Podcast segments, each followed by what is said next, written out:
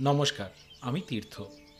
আমার জীবন দর্শনের উপর বাংলা ও আন্তর্জাতিক সাহিত্যের প্রভাব অনস্বীকার্য।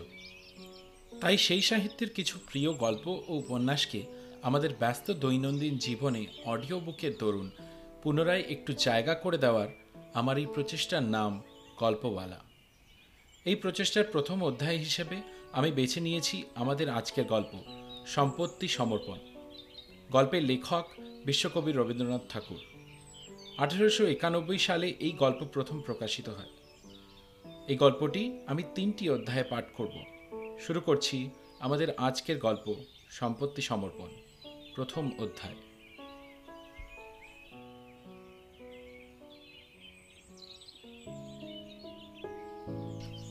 বৃন্দাবন কুণ্ডু মহা ক্রুদ্ধ হইয়া আসিয়া তার বাপকে কহিল, আমি এখনই চলিলাম।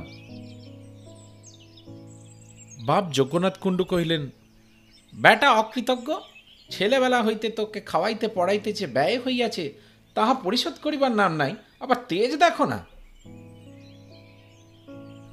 যজ্ঞনাথের ঘরে যেরূপ অসন বসনের প্রথা, তাহাতে খুব যে বেশি ব্যয় হইয়াছে তাহা নহে। প্রাচীনকালের ঋষিরা আহার এবং পরিচ্ছদ সম্বন্ধে অসম্ভব অল্প খরচে জীবন নির্বাহ করিতেন। যজ্ঞনাথের ব্যবহারে প্রকাশ পাইত বেশভূষা আহার বিহারে তাহারও সেইরূপ অত্যুচ্চ আদর্শ ছিল। সম্পূর্ণ সিদ্ধিলাভ করিতে পারেন নাই। সে কতকটা আধুনিক সমাজের দোষে এবং কতকটা শরীর রক্ষা সম্বন্ধে প্রকৃতির কতকগুলি অন্যায় নিয়মের অনুরোধে।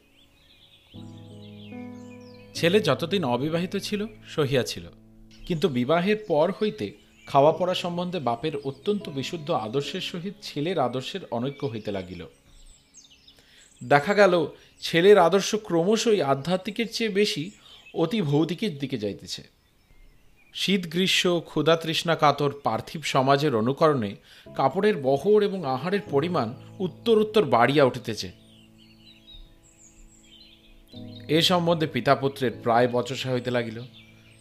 অবশেষে বৃন্দাবনের স্ত্রীর গুরুতর পীড়াকালে কবিরাজ বহু ব্যয়সাধ্য এক ঔষধের ব্যবস্থা করাতে যজ্ঞনাথ তাহাতেই কবিরাজের অনভিজ্ঞতার পরিচয় পাইয়া তৎক্ষণাৎ তাহাকে বিদায় করিয়া দিলেন। বৃন্দাবন প্রথমে পায়ে ধরিল, তারপর রাগারাগি করিল, কিন্তু কোনো ফল হইল না। পত্নীর মৃত্যু হইলে বাপকে স্ত্রী হত্যাকারী বলিয়া গালি দিল। বাপ বলিলেন, কেন? ঔষধ খাইয়া কেহ মরে না? দামি ঔষধ খাইলেই যদি বাঁচিত, তবে রাজা বাচ্চারা মরে কোন দুঃখে? যেমন করিয়া তোর মা মরিয়াছে, তোর দিদিমা মরিয়াছে তোর স্ত্রী তাহার চেয়ে কি বেশি ধুম করিয়া মরিবে? বাস্তবিক যদি শোকে অন্ধ না হইয়া বৃন্দাবন স্থির চিত্তে বিবেচনা করিয়া দেখিত, তাহা হইলে এই কথায় অনেকটা সান্ত্বনা পাইত। তাহার মা, দিদিমা কেহই মরিবার সময় ঔষধ খান নাই। এবাড়ির এইরূপ সনাতন প্রথা। কিন্তু আধুনিক লোকেরা প্রাচীন নিয়মে মরিতেও চায় না।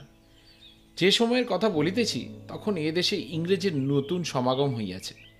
কিন্তু সে সময়েও তখনকার সেকালের লোক, তখনকার একালের লোকের ব্যবহার দেখিয়া হতবুদ্ধি হইয়া অধিক করিয়া তামাক টানিত। যাহা হোক, তখনকার নব্য বৃন্দাবন প্রাচীন যজ্ঞনাথের সহিত বিবাদ করিয়া কহিল, আমি চলিলাম।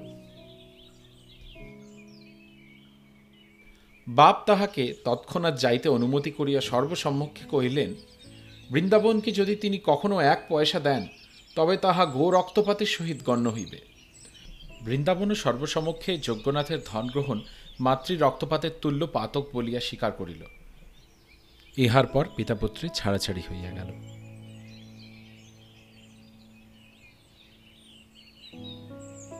বহুকাল শান্তির পরে এইরূপ একটি ছোট্টখাট্ট বিপ্লবে গ্রামের লোক বেশ একটু প্রফুল্ল হইয়া উঠিল। বিশেষত যজ্ঞনাথের ছেলে উত্তরাধিকার হইতে বঞ্চিত হওয়ার পর সকলেই নিজ নিজ শক্তি অনুসারে যজ্ঞনাথের দুঃসহ পুত্রবিচ্ছেদ দুঃখ দূর করিবার চেষ্টা করিতে লাগিল। সকলেই বলিল, সামান্য একটা বউয়ের জন্য বাপের সহিত বিবাদ করা কেবল একালেই সম্ভব। বিশেষত তাহারা খুব একটা যুক্তি দেখাইল। বলিল, একটা বউ গেলে অনতিবিলম্বে আর একটা বউ সংগ্রহ করা যায়, কিন্তু বাপ গেলে দ্বিতীয় বাপ মাথা খুঁড়িলেও পাওয়া যায় না। যুক্তি খুব পাকা, সন্দেহ নাই, কিন্তু আমার বিশ্বাস বৃন্দাবনের মতো ছেলে এ যুক্তি শুনিলে অনুতপ্ত না হইয়া বরং কথাঞ্চিত আশ্বস্ত হইত।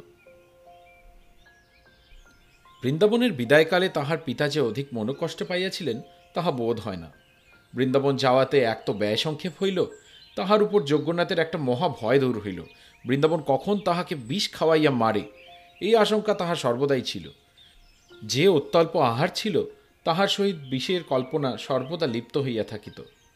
বধূর মৃত্যুর পর এ আশঙ্কা কিঞ্চিত কমিয়াছিল এবং পুত্রের বিদায়ের পর অনেকটা নিশ্চিন্ত বোধ হইল। কেবল একটি বেদনা মনে বাজিয়াছিল।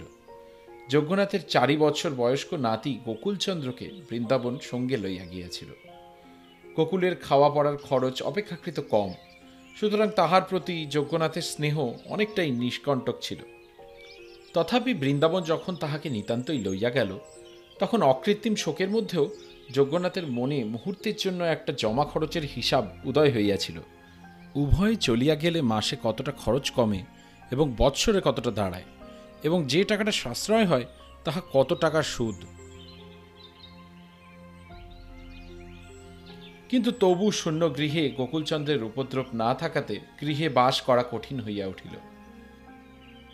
আজকাল যজ্ঞনাথের এমনি মুশকিল হইয়াছে পূজার সময় কেহ ব্যাঘাত করে না, খাওয়ার সময় কেহ কাড়িয়া খায় না, হিসাব লিখিবার সময় দোয়াত লইয়া পালায় এমন উপযুক্ত লোক কেহ নাই।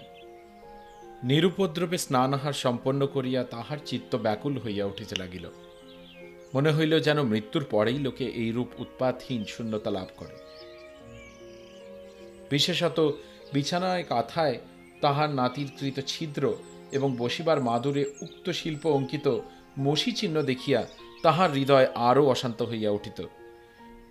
সেই অমিতাচারী বালকটি দুই বৎসরের মধ্যেই পরিবার ধুতি সম্পূর্ণ অব্যবহার্য করিয়া তুলিয়াছিল বলিয়া পিতামহের নিকট বিস্তর তিরস্কার সহ্য করিয়াছিল। এক্ষণে তাহার স্বয়ংগৃহে সেই শত গ্রন্থি বিশিষ্ট মলিন পরিত্যক্ত চিরখণ্ড দেখিয়া তাহার চক্ষু ছলছল করিয়া আসিল। সেটি পলিতা প্রস্তুতকরণ কিংবা অন্য কোনো গার্হস্থ ব্যবহারে না লাগাইয়া যত্নপূর্বক সিন্ধুকে তুলিয়া রাখিলেন এবং মনে মনে প্রতিজ্ঞা করিলেন, যদি গোকুল ফিরিয়া আসে এবং এমনকি বৎসরে একখানি করিয়া ধুতিও নষ্ট করে, তথাপি তাহাকে তিরস্কার করিবে না। কিন্তু গোকুল ফিরিল না এবং যজ্ঞনাথের বয়স যেন পূর্বাপেক্ষা অনেক শীঘ্র শীঘ্র বাড়িয়া উঠিল এবং শূন্য গৃহ প্রতিদিন শূন্যতর হইতে লাগিল। যজ্ঞনাথ আর ঘরে স্থির থাকিতে পারেন না।